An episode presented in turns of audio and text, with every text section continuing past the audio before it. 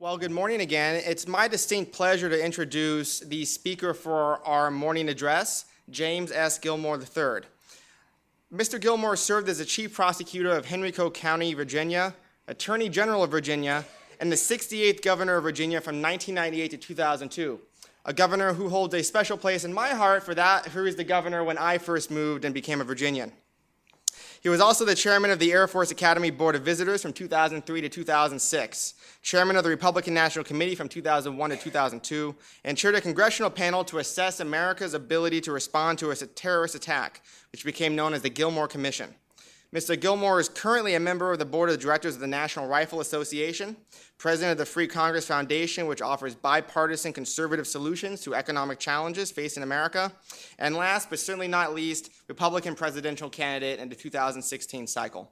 Mr. Gilmore is a veteran of the U.S. Army and a graduate from the University of Virginia and the UVA School of Law. Thank you very much, and uh, it's my distinct pleasure to welcome Governor Jim Gilmore.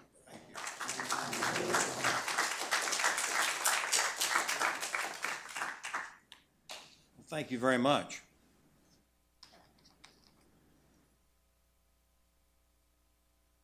It's good enough for Rubio. It's good enough for me.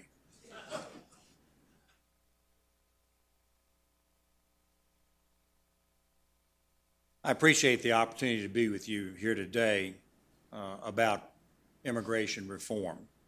Uh, it's a critical problem that affects our economy, our national security, and our personal freedom.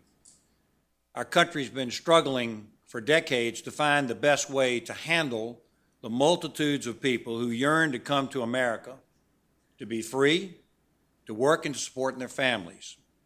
The various attempts have failed because they proposed short term solutions that either proved wrong or ignored our duties to our own citizens. We as a nation should be working towards an immigration system that addresses the problem of those who've come here illegally and yet doesn't discourage those who want to come here legally, as many of our ancestors did. Together, we've inherited, inherited a state of affairs where the issue of people who are here illegally has been ignored for so long that the numbers of illegal aliens make a perfect policy solution difficult if not impossible. Yet people are a key element of our national power because we need people. And because our history is that of a nation of immigrants, we should always welcome those who come here legally who want to become citizens, join our culture, help serve and protect our nation and our constitutional system of government. As a candidate for the Republican nomination for president, it's incumbent on me to state my own concrete proposals to solve these problems and to listen carefully to the will of the people. Now, I begin with a proposition that our primary duty is to keep Americans safe and prosperous. I'm convinced that this can be done while also maintaining our nation's ability to welcome those who are determined to gain their freedom from oppression and persecution and poverty. Let's also be clear that the issue of immigration policy is a part, just a part, of the principal challenges that I'm addressing as a candidate for president. I am committed to restoring the economy of the United States. We need a robust growth of jobs and opportunity in an economy that has never recovered from the Great Recession. I have a specific plan called the Growth Code, which has been published since 2010, which relies on our free market principles to encourage investment and to liberate our people from overtaxation. The second key issue facing our nation is the international crisis that presents new threats to us from a resurgent Russia, resurgent Russian imperialism, Chinese ambitions of domination, in Iran that is determined to obtain nuclear weapons and threaten its neighbors, and the complete dis- dissolution of the Middle East, which has spawned an international guerrilla war.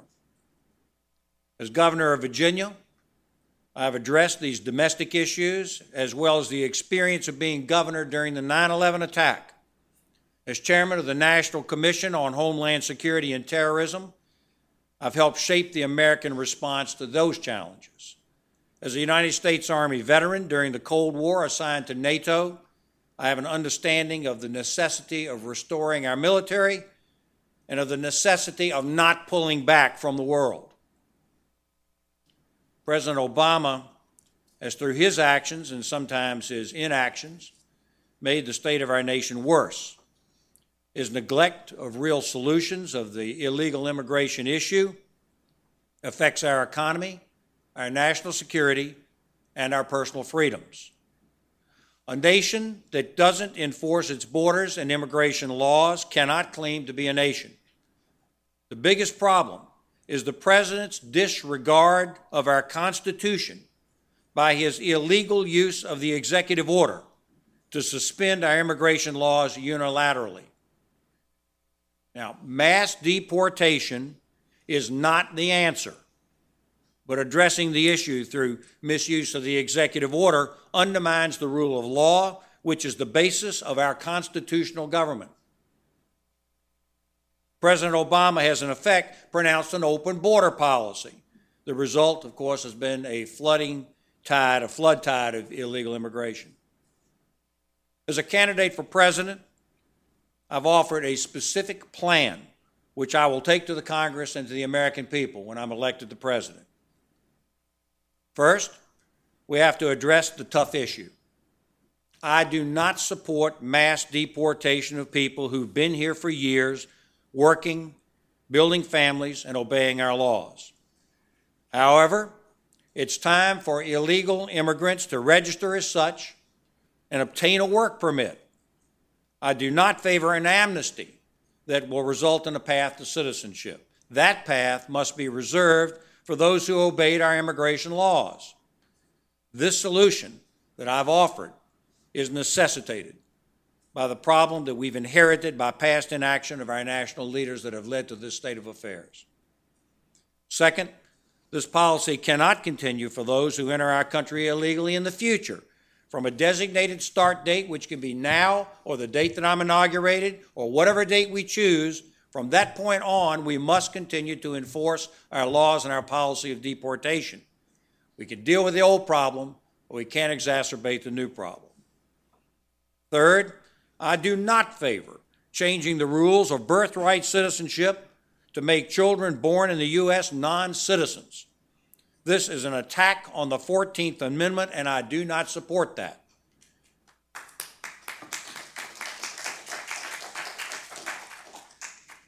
Down through history, countries who wish to disfavor certain people have uh, removed their citizenship so that they can single these people out, treat them differently, sometimes dreadfully. I'm just not going to go down that path. I will lead vigorously our work to secure our borders. Illegal aliens should be imprisoned for any crime that they commit here, and when their sentences are served, deported immediately and never allowed to return to this country. As president, I will stop the illegal practice of creating sanctuary cities that, as a matter of policy, disregard the federal laws of immigration. The murder of young Kathryn Steinle in California earlier this year was allegedly committed by just such an illegal immigrant in a sanctuary city.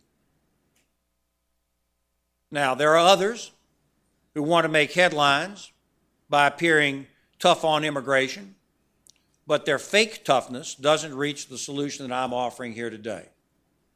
I reject Mr. Donald Trump's idea to deport all illegal immigrants. He said that he would do this within two years. But how's he going to do that? There are between 10 and 20 million illegal immigrants in this country. To accomplish that goal, Trump would have to turn America into a police state with tens of thousands of police and informants prying into every household to identify, to seek, and deport our neighbors. That can't be the solution. That is not America. That's not how a free society should work. I also disagree with Mr. Trump's anti constitutional condemnation of birthright citizenship. While I don't support the abuse of this right, by people coming to this country expecting children and seeking citizenship for them, I believe that this can be addressed without attacking our constitutional rights. Protecting our citizens has got to be our first priority, and that means all of our citizens. This outrageous proposal by Donald Trump advocating the repeal or reinterpretation of birthright citizenship in America is wrong-headed and shows a deplorable lack of understanding of our nation's history. The 14th Amendment to the United States Constitution was written after the Civil War to make it very clear that every person, born in this country has a right to the protection of citizenship, giving the government the right to remove citizenship or define citizenship differently from person, persons born in, for persons born in the United States dangerously undermines American liberty. Who's next to be deprived of citizenship? Giving the government the right to remove citizenship from persons born in the United States dangerously undermines American liberty Who's next to be deprived of citizenship? Finally, as a matter of politics, as a matter of politics, I refuse to align the Republican Party with this radical doctrine. What kind of message are we sending to Americans of Latino descent when we attack their children and say that they're not worthy of American citizenship? Can it be interpreted by them in any other way? I reject this message it makes it impossible to win the 2016 election. I hope that it isn't already too late, frankly. But only the loudest rejection of this idea even gives us a chance to win the election in 2016. I'm going to tell you a, a, a quick story, just apart from my text for just a minute. Several years ago, I was invited to address a community college group that was coming to Washington, and they wanted me to come in and, and speak to them about American citizenship and the Republican Party and our principles of free markets and liberty, in which I did. And I went into that room. There were about 15 college age students there from California, and about all of them were Latino descent, with the exception of one very bright young African American woman. Everybody else was Latino descent. And when I was done talking about our free market principles and our ideas and concepts of American liberty and our constitutional way of government, when it was all done, one young lady raised her hand. She's obviously from Latino descent. Her mother and father were probably illegal aliens from the base, all of her body language she was giving.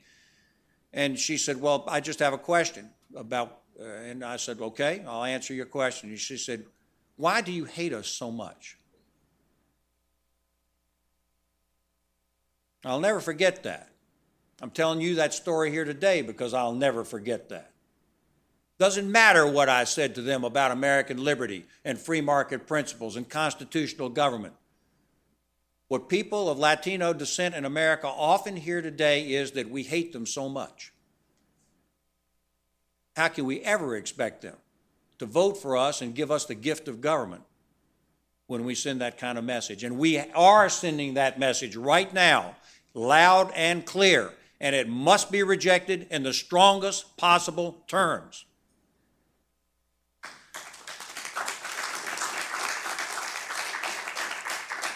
Giving the government the right to remove citizenships from persons born in the United States dangerously undermines American liberty. It sends a message to young Americans of foreign heritage and it's the cheapest form of political pandering and political opportunism and should be soundly rejected. My proposals today address this critical issue, and it's common sense. No rounding up of our neighbors in the night. I reaffirm the rule of law, no sanctuary cities, and no amnesty path to citizenship. I reassert the integrity of American sovereignty, a secure border, and as a former prosecutor and attorney general, I stand for public safety. Get illegal aliens who commit crimes off the streets and out of our country. Now, with forward looking conferences like this Cato conference on immigration reform, I'm confident that we can lead America to resolution of this issue and liberate ourselves to address the more compelling issues, the most compelling issues that face our nation today. Thank you very much for the chance to speak to you and I'll answer any questions if you'd like. And the governor has a few minutes uh, for some questions from the audience. So if you'd like to, uh, please wait to be called on, wait for the microphone so everybody can hear you, and please announce your name and affiliation. Uh, this gentleman over here on the left, yes. My name is Devin. I don't think this is on. Hello? My name is Devin. I'm unaffiliated, but my question is how do you propose to limit so called birth tourism, people coming from, say, China or Mexico to have babies for the sole purpose of having them be given U.S. citizenship without giving the government the right to deprive certain persons born here of citizenship? I believe there can be other solutions that can be found. I believe before visas are issued to people, and as we all know now, about 40% of the people who are here illegally have overstayed legal visas coming into this country, that more scrutiny can be done on people who are applying for those visas. You can't be perfect in this in any way, shape, or form. Uh, but I think that what I'm trying to express to all of you here today is the alternative, which is the redefinition of citizenship contrary to the history and the values of the American people, it's better to try to seek some other administrative and regulatory solutions and oversight solutions and immigration reforms and visa scrutiny in order to minimize that problem than it is to attack the Constitution of the United States. So we're faced with a tough choice. The easy answer is just simply to start to redefine citizenship and define people in different ways, and I reject it. Another question? Uh, this right here in the front row, please. Good morning. Thank you. My name is Sarah Ibrahim. I'm with the U.S. Committee for Refugees and Immigrants. What is your position on the admission of more Syrian refugees to the United States? Thank you. Yeah, the position that I've taken so far is that, up to this point, is that we should be very slow to take in Syrian immigrants. And the reason is the reason I say that is because we're not doing very well as a country in terms of offering people real opportunities. We're not really focusing on the issue that I was addressing, I alluded to earlier, which is the restoration of the American economy. If we had a robust economy, we could be more humanitarian, and I think that this is a humanitarian issue as much as anything else. But the problem we've got today is that we have millions of Americans who are out of work. We have about 9 million Americans that are working part time that want to work full time. About 47% of our graduates in this country, college graduates, are forced into jobs that are not appropriate for their degrees. And now, as a matter of policy, we say that we're going to bring in tens of thousands, and some, some by estimates, even six figure people from Syria, uh, when we are not in a position to really do a proper justice by our own people that are already here. So I would say two things. I want to allude back to this, what I, I want to refer back to what I said at the beginning of my remarks. Our number one priority has got to be to build such a robust economy that an issue like that doesn't exist. And it doesn't exist for the people of the United States who are here also. And secondly, does this not take the focus off of the real issue here, which is the international crisis that we're seeing in the Middle East? If the bad actors in the Middle East, the Iranians, now the Russians, are in a position to completely dissolve civilized conduct, civilized society in Syria? Are we not going to continue to see a flood of everybody out of that particular country seeking asylum in other places, particularly in Europe? This past summer, I was in uh, Britain and spent time, of course, watching television, and that's all they were talking about on British television was the immigration crisis from Syria and from the rest of the Middle East, from Libya from other parts of the, of the Middle East as well, Iraq. We are seeing here today a dissolution of the Middle East, and there are no policy solutions appropriately being offered to address this issue. Furthermore, I don't think that very many of our Republican candidates have any experience or background in it whatsoever, and I do. I have a degree in foreign policy. I'm a United States Army veteran from NATO. I chaired the National Commission on Homeland Security and Terrorism for the United States for five years, governor of the 9 11 attack, extensively traveled worldwide. These are credentials, frankly, that the other candidates for president on the Republican side just simply don't have. And I'm hopeful that I can use this type of issue to begin to address the national issues facing our country. It's a long answer, but We have time for one more question. One more question. This gentleman right here. There are two more. They're really sort of desperate, and I'm happy. To, I'm happy to, to if you have time. Um, my name is Stephen Shore. Even immediately conceding your superiority in foreign policy against all your opponents in the Republican primary, what exactly would you do in the Middle East today? I appreciate that, and I know that I sounded a little puffery here. You know, when you're running for president, you got to tell people that you're really worth something, right? You got- you got to do that. So I appreciate your sort of suggestion that maybe I was a little too brave in my suggestion of superiority, which I do have. Uh, the, the direct answer is this. First of all, we have to be, we have to provide American strength. We have to have a president who says that we're going to be involved in the world. Doesn't mean that we have to conquer every country, invade every country, take over every country, and nation build every country. We've gotten too far out on a limb on that in previous administrations. But it does not mean that we should be an neo isolationist or withdrawing type of American people. We are too powerful and too influential, and our values are too great to play that withdrawal type of a role. We have seen that suggestion made by President Obama, and we've seen it to most extent by, by uh, Rand Paul.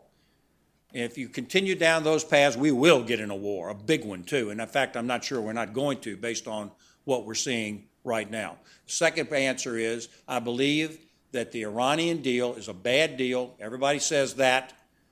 If we can possibly disengage from this deal as the new president, I would like to try to begin to move away from that because I think that it probably ensures further terrorism, greater financing, more sophisticated arms, and ultimately nuclear weapons in Iran. And at that point, you're, it's Katie bar the door on a, nuclear arms race in the Middle East. I would propose to restrain this by the creation of a new NATO in the Middle East.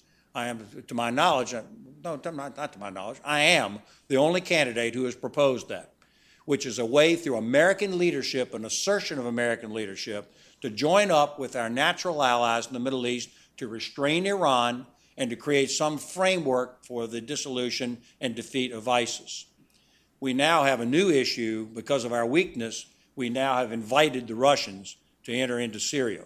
This is an ongoing problem today just started in the last 48 hours. It is extremely dangerous. We should have been so advised by the imperialistic attitudes in the Crimea and the Ukraine and in Georgia, which we have done nothing about. And as a result, now we have to cope with that kind of issue too. So those are the fundamental basic. Oh, and one more thing the sequester must come off of the defense budget. Presidential leadership can move in that direction. And if the Democrats hold the defense budget hostage to further increased spending on the domestic side, we need to make that crystal clear to the American people that our national security is being held hostage by the liberal Democrats in the Congress that want to, in fact, carry out their agenda instead of the safety and security of the people of the United States. That's my answer. Maybe one more, and then we'll stop. I mean, yeah, it's up to you. You're the We're, moderator. we're unfortunately out of time for this, but we uh, please join me in thanking uh, Jim Gilmore for his wonderful speech. Thank you very much.